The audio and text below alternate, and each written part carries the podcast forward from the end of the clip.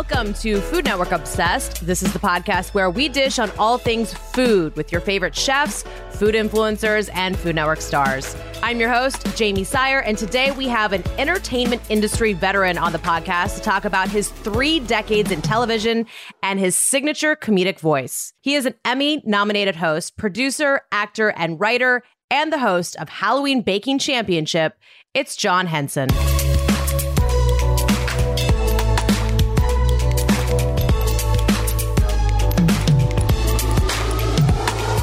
John, welcome to the podcast. I am so excited to chat with you today because um, I was I was a Talk Soup fan back in the day, so excited oh, to. come on! First of all, you're not nearly old enough. I uh, am. second of all, I assume if you were watching Talk Soup, you were some sort of a latchkey kid because at whatever age, whatever tender age you would have been watching, somebody should have been supervising you. That show should not have been on the airwaves. Um, yes, I was I was latchkey, but also in high school, I, I believe when you were you were hosting, uh, maybe early college. So um, yeah. no, ex- very excited to chat. Uh, for those who aren't diehard Talk Soup fans, what is the Skunk Boy origin story that still uh, lives on in your your social media handles? Oh God! So that was you know I, was a, an enormous Talk Soup fan before I became the host of it. It was originally uh, hosted by Greg Kinnear and Greg used to refer to himself as Soup Boy and I started in uh, in January of 1995, and I, I was born with a birthmark, a little white streak of uh, hair on the right side of my head.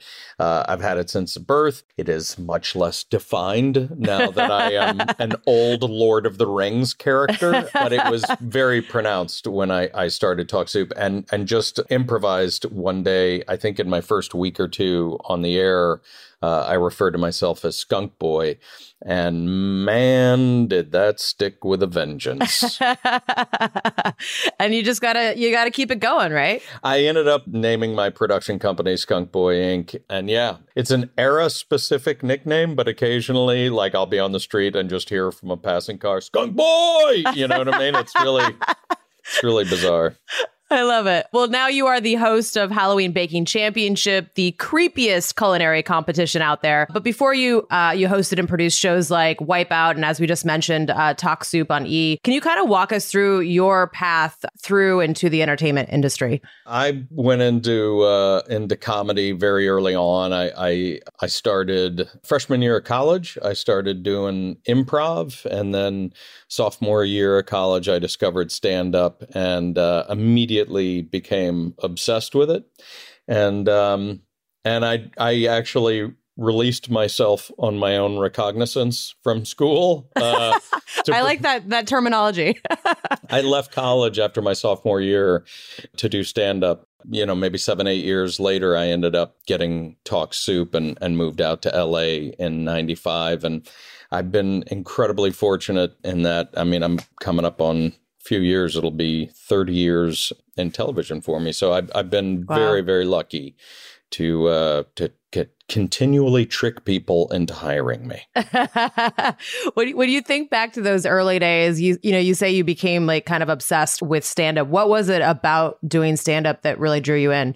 I think it was you know stand up is. Um, performance wise it's like jumping out of a plane i mean you're you know you're up there by yourself and it it it's it's gladiator school in terms of uh, of comedy. And um, at, the time that I started stand up was really exploding in in the country. It was like you know comedy clubs were popping up all over the place. And and um, I had always been into comedy. I, I, have four older brothers, and you know, I was the kind of kid who who grew up watching uh, Saturday Night Live obsessively and David Letterman, and so um, when I started, uh, I I just really had. I mean, it really genuinely was an obsession. I just felt like I have got to get good at this and I don't care how long it takes or what it costs me like this is all i want to do and and honestly I, I, think it kind of requires that because mm-hmm. it takes a long time to um to really get on your feet as a comic and you have to be kind of tunnel visioned about it my first night in new york city i went to a comedy club and i there was an older comic sitting at the bar and i said you got any advice for somebody just starting out and he said uh, yeah, if there's anything else you can do, do that. and and I was like, I I I'm, I I gave him a very honest answer. I go, I'm not good at anything else. And he goes, All right, well then don't give up your seat at the bar. Meaning, don't stop. Just keep mm-hmm. keep doing it. And um and I just spent every night in the clubs for years and years and years, and uh, was very lucky to start working all the clubs in New York, and and that led me to Talk Soup. What was that first time being in New York, standing on on stage and doing doing your thing? My first night in New York City, I went to the comic strip on the Upper West Side, and I saw Adam Sandler, I saw David Spade, um, wow. Chris Rock, and and um, and you know it was uh, it, it felt like I um, I had found my people that ended up that club ended up becoming my home club in mm. in New York. I mean, in, in, New York, comedians will will understand this, but you and I guess it's the same is true of LA. But you develop like a relationship with one club that is your mm. club, and you can work all the different clubs, but there's one club that you feel like you're home in, and that was that was the comic strip for me. And God, I spent every night there for probably seven years. You talked about a little bit about your, you know, your time growing up with with, with four bro- or the youngest of four brothers. Yeah. How, how much did that like kind of influence your need or desire to kind of be the one entertaining everybody? Well, enormously because uh, my brothers are seven to 14 years older than me. Like mm. I was mm. very clearly an accident. Uh, it's like you know, it's like four kids every year and a half for two years, and then one kid seven years later. Like it was like a ah oh uh, well okay, um, and so I could not compete physically. I, I, could not defend myself. Anybody with one or two older brothers knows. I mean, you have four older brothers, and it's like growing up on the yard in Pelican Bay. Like there's a lot of physical abuse, and um, and because I was not able to win any matchup, I had to defend myself verbally. And my brothers are all really, really funny. So my sort of baseline for comedy that I was exposed to as a child was uh, a couple of generations older than me. Mm. That was my coping mechanism. Tell me about your time in the intercorpses. Oh my God. The intercorpses. This is deep dive kind of stuff. Did you hire a private investigator? yes. Well, I can't reveal my sources. Uh, yeah. Uh, the intercorpses was a brief foray into a punk rock band that lasted for I'm gonna guess about ten days. Um, it was it was my high school years. Uh, my good buddy Matt Davis, Eric Gladstone, David Greenberg. We there was a battle of the bands in our high school, and we decided that we were going to ruin it and um, and so we decided to essentially put together this punk rock band performance art piece, and uh, and I I was uh, there's a great oh my god there's a great photo of us in character shall we say. It was sort of like spinal tap before spinal tap but yeah we did uh we did anarchy in the uk and i think i remember uh, I, I got my hands on a breakaway bottle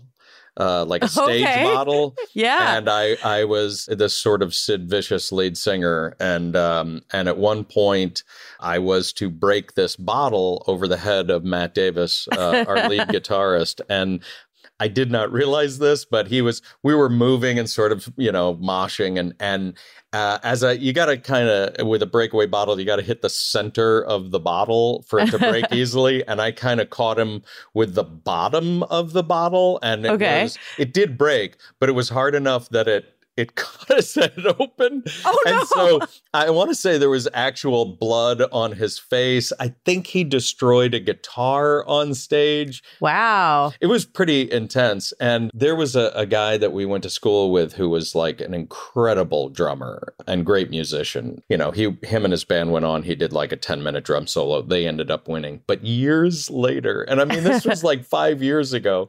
I heard from that guy on Facebook and he was like, dude, what you guys did was so epic. Hitting him with a bottle, smashing a guitar. you totally should have won. It was um so yeah, that's that's my intercorpses story. Wow. All right. And and and did I, I assume you succeeded in ruining the uh Oh, a hundred percent. I mean, we you know, I, I think we got in trouble because uh, we might have messed up the stage, breaking the guitar. I mean, it was really, it was, it was, um, it, it was a, a wonderful uh, example of my my high school career in that uh, I was drawing negative attention.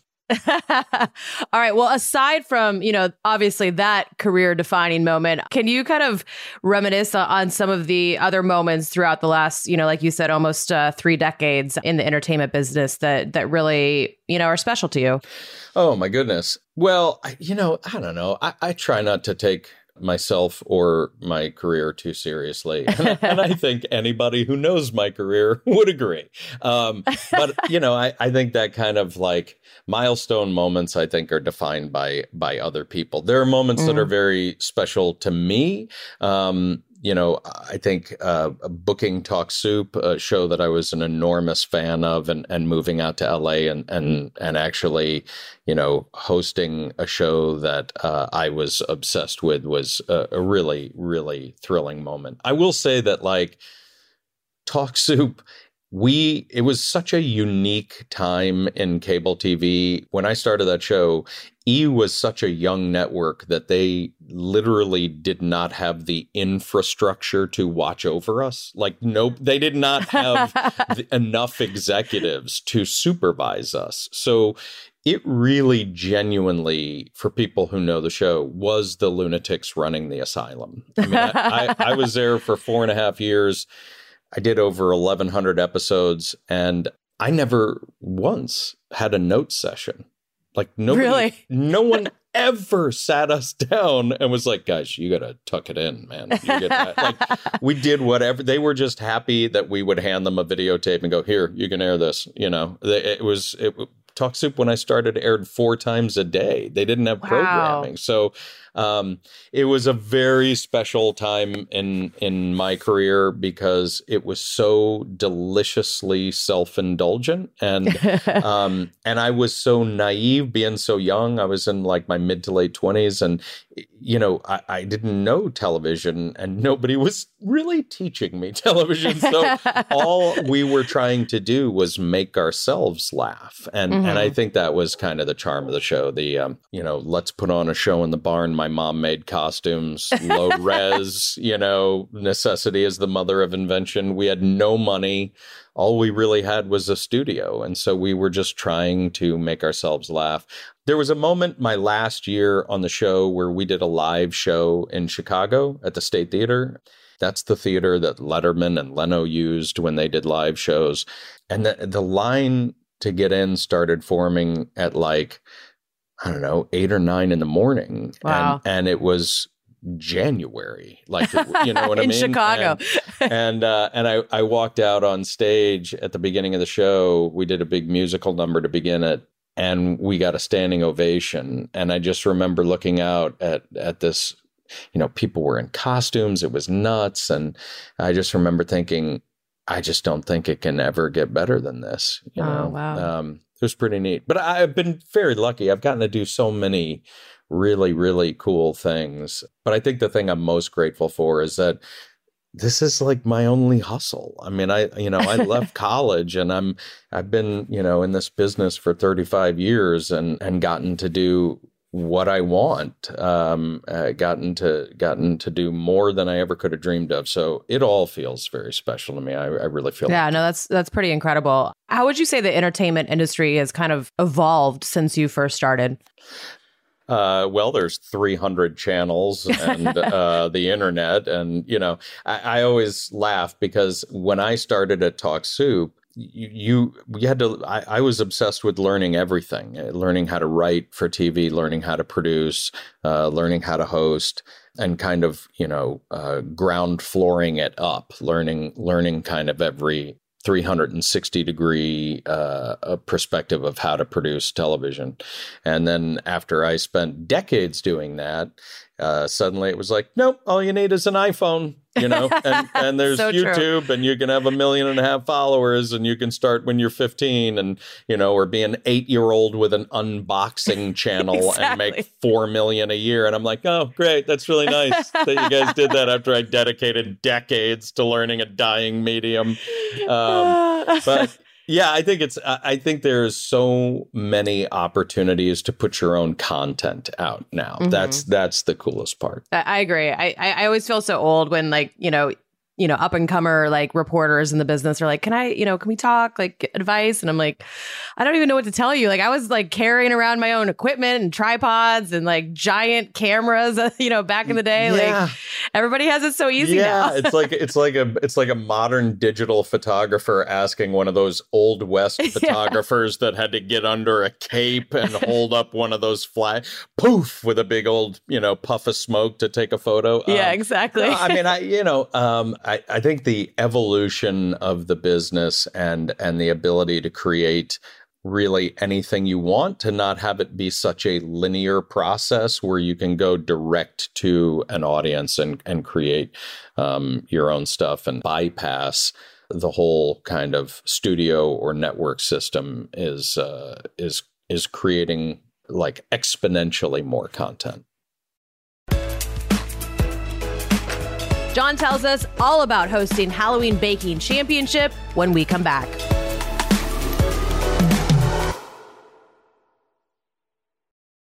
Whether it's you know a, a show or, or a genre, what what is your approach to hosting in general, and and what is your responsibility that you feel like you need to bring to the process? Oh wow, um, interesting question. I, I I mean, I, I think it's just spontaneity, right? Like uh, uh, the the most useful tool, I think, as a host is listening. Mm. Um, you know, I, have always said the hardest thing to do. I, I think honestly, the hardest thing to do in television is be yourself on camera and um and and obviously the things that I do it's when I say myself it's a heightened sense of myself right I mean I'm it's always a bit of a character but but to to be present and to be able you know you can tell when when somebody's interviewing somebody and they're asking a question and then instead of listening to the answer they're thinking of their next question mm-hmm. and and so um uh you know being able to to listen and and kind of certainly in, in Halloween Baking Championship, it's it's it's kind of matching the energy and the mood and the and the tone of the situation you're in and whoever you're talking to. That show is obviously very silly and funny, but people work so hard on that show and they get very invested. And as you get later and later into the season, um, eliminations are very emotional. Mm-hmm. People, you know, people sometimes cry. And so you, you have to be present enough to honor whatever is happening in that moment and match that energy. And and obviously you want to be you want to connect with people. You want you want to make contestants feel comfortable, feel like they can talk to you, feel like they can open up to you because that's really what the audience wants to see. They want to see so who someone genuinely is.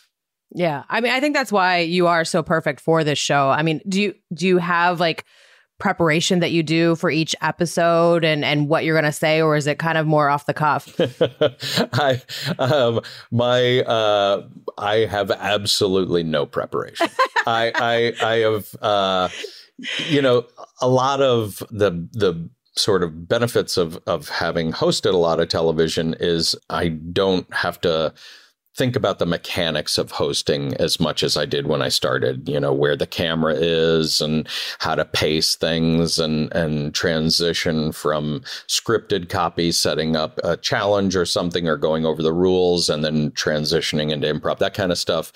You get used to after repetition. Um, I just want to be in the moment. So mm-hmm. There isn't, I don't have to bring a lot to it. What I need to do is be in the right frame of mind where I'm 100% focused on what's doing, what's happening rather in that moment and, um, and just try to, try to be present. There's a lot of improv on that show.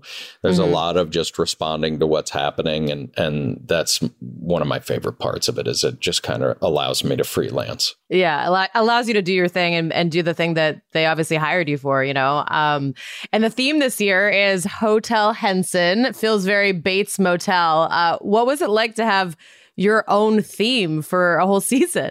I got to tell you, um, I'm really hoping they turn over the property. I feel like at this point, it's a unique fixer upper opportunity. and go. there's a lot of money to be made in real estate. I, the last couple of seasons, we've had these big, huge themes, these ecosystems, these world building ideas behind the entire system and uh, season, rather. And it gives it gives you a lot of uh, grist for the mill in terms of of finding the humor because it gives you something to plug into a viewpoint or or uh, sort of a structure, uh, and so that's been really fun. We did uh, we did uh, Camp Devil's Food Lake, uh, and then this year it's Hotel Henson.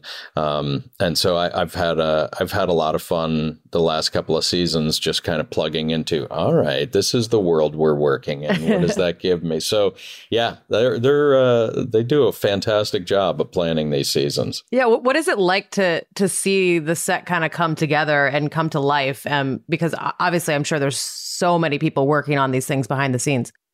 Well, that's kind of the fun part of it is is what by the time I show up, all that's done. So I just walk in and it's like, bam, you know, they everything is they put so much thought into everything that uh, over the course of the entire season, I will be discovering new little nuancy details about the set or things that you don't notice. You'll look and realize something has writing that you didn't notice right away, and oh wow, they put thought into that it is kind of like it's the unveil. It's the move that bus moment of just like walking walking in and being like wow they created a hotel. And so it is uh each season is like i get to discover it new yeah, and I think I mean the challenges are equally, you know, unique and creative and a lot, a lot of thought goes into them clearly. Do you have any insight into how those challenges are developed or what that process is like or are you also just showing up and, and being surprised every time?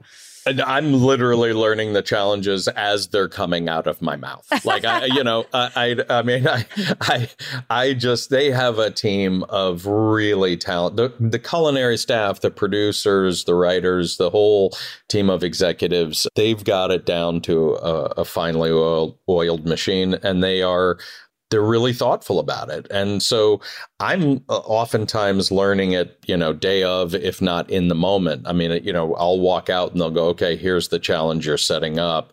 And then 15 seconds later i'm reading it to the contestants. So yeah it is uh, oftentimes put it this way if i look just as surprised as the contestants that's not acting. Uh, well i mean i think that you know it kind of adds to the charm of it. You know you are exploring and, and finding out at the same time as the contestants and you know at home as the same time as the viewers as well do you notice a difference between contestants who are classically trained versus those that are self-taught uh, it's interesting. Yeah. I mean, every season we've got some amount of home bakers, self taught people. And then you know, there's sort of pros and cons, right? I think obviously people with more classical training have uh, a maybe a broader skill set, but that doesn't always translate to taking that classical skill set and translating it into something super creative for this particular show. So it's interesting. I mean, uh, the home bakers, I think, tend to try to tailor things to their wheelhouse. Everybody has their, you know, their fastball uh, desserts or dishes that they make, and they they're very comfortable with. Um, but you know, uh, I think there's pros and cons because classically trained bakers can sometimes think inside the box mm. and and home bakers maybe are more used to thinking outside the box. Yeah more more likely to maybe take some risks or that kind of thing. Speaking of which i mean what's the what's the number one mistake that you see on the show time management i mean that's really the hardest thing in any of these competitions is time management because I, look, I, I love to cook. I always say there's there's nothing harder than what I call an away game. You know, when you're cooking in somebody else's kitchen and you have to turn around and go, wait, where are the whisks? You know, so for these guys, you know, they they're in a space where they're learning the ovens, they're figuring out where everything is, and they're also having to design on the fly and sometimes it's easy on the show to bite off more than you can chew than to, to think that everything is going to go perfectly and you're going to have the time to do X, Y, and Z. Um, and it comes down to can you stay on schedule so that you're not rushing what ends up being the most visually impactful, which is, of course, decorating. Mm-hmm right? Yeah. And I think another fun part about the show, speaking of visual, is just the costumes for the judges. And I'm curious, like, oh my how God. you keep a straight face when, you know, Carla Hall, Stephanie Boswell, Zac Young, you know, emerge in these costumes, elaborate costumes for judging a tasting. It really, I mean, these guys, the whole hair and makeup team, they wardrobe, they they deserve an Emmy. What what those guys are able to pull off week to week is so incredible. I will say last year, Stephanie did basically a costume inspired by the movie It. She she came out in sort of a Pennywise uh-huh. vibe, and that that was hard to take. Um, that was that, that, one. That one got right inside yeah. my brain, and I, I, I just remember going, no, no, no, no, no. It really is a, a, bit of a reveal. Those guys will spend three or four hours wow. in hair and makeup, and they're doing prosthetics. They are, um, you know, they're they have to go through it uh, that's a long time to sit in a chair with people messing with your face and your hair. And then, of course, at the end of the day, they got to take it all off. Um, but I mean, it never fails to blow me away. So, I mean, there's just so many classic ones. Zac was Bob Ross this year. Uh, amazing. You know, Stephanie was Pizza Rat. Uh, I saw that one. It's so good. yeah, yeah. I mean, Carla and Stephanie did the, well. All three of them. They did the. They basically did the triplets version of the twins from The Shining. uh, you know, watching Zac come out in the little blue dress with Stephanie and Carlos. Just so fantastic. It's my favorite part of the show is really is introducing them when they come out for judging in their in their costumes. No, it's it's incredible. Like you said, the the hair, makeup, wardrobe department for that show especially um, is just mind blowing what they can accomplish. And curious who you sent your therapy bill to to Stephanie or to Food Network after the Pennywise costume. I'm telling you, that was uh, that was that was like, all right, well, you know, so much for sleep. Uh, I don't. I don't think I'm going to be sleeping well tonight. Um, no, it was it was fantastic, uh, and they're transformative. I mean, these guys really disappear into these costumes, and to go from something like you know Stephanie as Elvira to uh, her as Bigfoot. You know, I mean, you just it's it, it really is incredible to watch. If you could choose a costume, what would it be? I would probably go with that's a good question. I might go as the uh, president of Food Network and just come out and pick the show up for another 15 years if I could. Just see if I could pull it off and people go, I don't know, they said it. I guess we're doing that. I guess we just give them lifelong contracts now. It's like a Supreme Court justice job. You just you keep go. it till you die, you know. I love it. I think I think that's a good plan. Uh, you might want to, you know, pull that one out for next year. Yeah. No, this has been so much fun and we so appreciate you taking the time. We're going to finish things off with some rapid fire questions and then we have one final question for you here on Food Network Obsessed. Excellent. All right. So, favorite Halloween candy?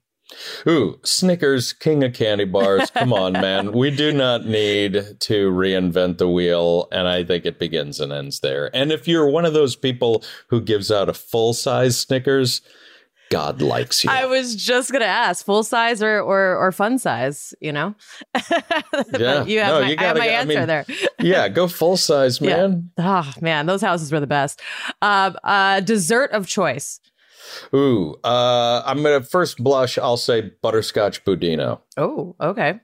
One word to describe your comedic approach, Unplanned. as we've learned. yeah. uh, what What do you do during downtime on set? I harass the judges. Um, we are, really, honestly, the the four of us are so close. We consistently refer to our season as summer camp because we are so close. We stay in touch throughout the year and we hang out whenever we can. So to have a few weeks together to work together, uh, we we enjoy each other so much that we work together all day and then we go out to dinner every night. Ah, I love that. So, uh, so yeah, if I am not just laying around lazily in my dressing room, I don't get as much downtime as they do, and I have a problem with that. I, they, you know, they get a lot of time backstage. I, I get like a lot of like, okay, you've got four and a half minutes, you know, and um, but yeah, uh, I would say, uh, you know, creeping into the hair and makeup room to see what kind of horrors they're putting together for later on in the show. Yeah, hair and makeup room is always the best place to hang out for sure. It's where it all goes down. It is it is literally the the kitchen of the party. You know how every party ends up in the kitchen? Yep. On set, every party ends up in hair and makeup. Yes. Also, I, I used to say that was also my therapy session for the day as well. Oh, a hundred percent. Uh, Every time I get out of Jackie's chair, it's like I'm expecting her to go, okay, let's pick up here on Tuesday. I think we got some good stuff done together and I want to get back into that dream Yeah. when you uh, when you return. I love Jackie. She's the best. Uh, all right, last rapid fire. Favorite scary movie? Ooh, I'm going to go with what I feel like was the most scarring for Okay. me. Um, uh, I my my older brother uh, took me to a revival of The Exorcist when Oh. I was like, I want to say eight or nine. Oh, yeah, that's Uh, too young. I'm going to just be honest with you. That's the kind of thing the state takes kids away for now. like that's child protective services kind of territory. And uh, I was a little kid, and in the the classic scene where Regan's head turns around, someone in the audience started choking Oh. on whatever they were Oh, eating. gosh. And it was one of those full on, like, stop the movie, lights come up, Heimlich maneuver kind of thing. And the person ended up being fine. But it was such a moment of, like, I just remember being like, I want to go home now. I just really want to go home. Uh, and I, I do not know if I slept for the rest of the summer. I Probably mean, that not. movie made an impression on me. Oh, wow. Okay. Um, all right. Our final question. Uh, this is the question we ask everybody at the end of our interviews here on Food Network Obsessed. And that is what would be on the menu for your perfect food day? So, breakfast, lunch, dinner, and dessert. We want to hear what you're eating for all of those things. There's no rules. So, no, no oh. calories count, time travel, as much money as you want to spend. Um, Okay. It's your day. Uh, all right. Uh, I my, both of my parents are uh, uh, were are from the South. Both my parents uh, were born in Arkansas. Hmm. Um, so even though I grew up uh, in the Northeast, I, I feel like I was raised Southern. hmm Um, so I'm going to go with the kind of you know angioplasty breakfast that I grew up with, like the full on like eggs and bacon and Mm. sausage and grits and hash browns Biscuits. and buttered toast. Yeah, bi- biscuits. Yeah, hundred percent biscuits. Yeah, yeah, exactly. Carla Hall's biscuits, maybe. Yeah, yeah. Well, she's and believe me, that woman is very serious about her biscuits. So lunch, I'm going to say uh, pizza in the piazza in Capri, Italy, uh, right at the top of the Funiculare. There's a little pizza restaurant, and um, uh, the view is incredible. You're overlooking the Marina Grande, uh, and it is um, about a hundred yards away from a gelato stand Oh, perfect. where you can smell the homemade cones, you know, and you just sort of take this cobblestone street, walk down the hill, just following your nose like Scooby Doo. That would be my lunch. Ah, I'm putting that on the bookmark that for my next trip to Italy. Yo, it's just so good. And then dinner. I, you know what I will say uh, for dinner. I will say my um, my my my baby is a better chef than any restaurant that I would be able to imagine going to. So I'm going to say making dinner at home. Okay. And w- Yeah. anything in particular, or just anything? Uh, that's uh, you know the the the beauty of dating a uh, a great chef is that you uh, you don't need to ask. All you need to know is what time to be there. So, but yeah, no, I I uh, I love uh, I love cooking. I love being a part of uh, making a meal, and it's a you know it's a very cooking for somebody is a very nurturing intimate thing you know i think i honestly i think making someone laugh and feeding someone are two of the kindest most nurturing things you can do for somebody else so yeah making dinner together in the kitchen laughing listening to music that sounds perfect to me Uh, I could not agree more. Um, that sounds uh, wonderful and, and exactly Yeah. what I would like to do as well. So, thank you so much for taking the time. And again, we are looking forward to uh, the rest of the season and especially that finale on uh, on Halloween. Yeah, I am very excited about it. This was a really fun cast. Um, we get very attached to our casts, and they're they are their own ecosystem on social media. They have a whole whole kind of thing going on on Instagram, and uh, you know we're still in communication. So uh, a lot of twists and turns this season. I, I think you guys are going to like it. Looking forward to it. Thanks so much. I absolutely love Halloween Baking Championship this time of year, and you can catch all of John's hosting shenanigans on Food Network Mondays at 9, 8 central. And don't miss the finale on October 31st. Make sure to follow us wherever you listen to podcasts so you don't miss a thing. And if you enjoyed today's episode, please rate and review. We love it when you do that. That's all for now. We'll catch you foodies next Friday.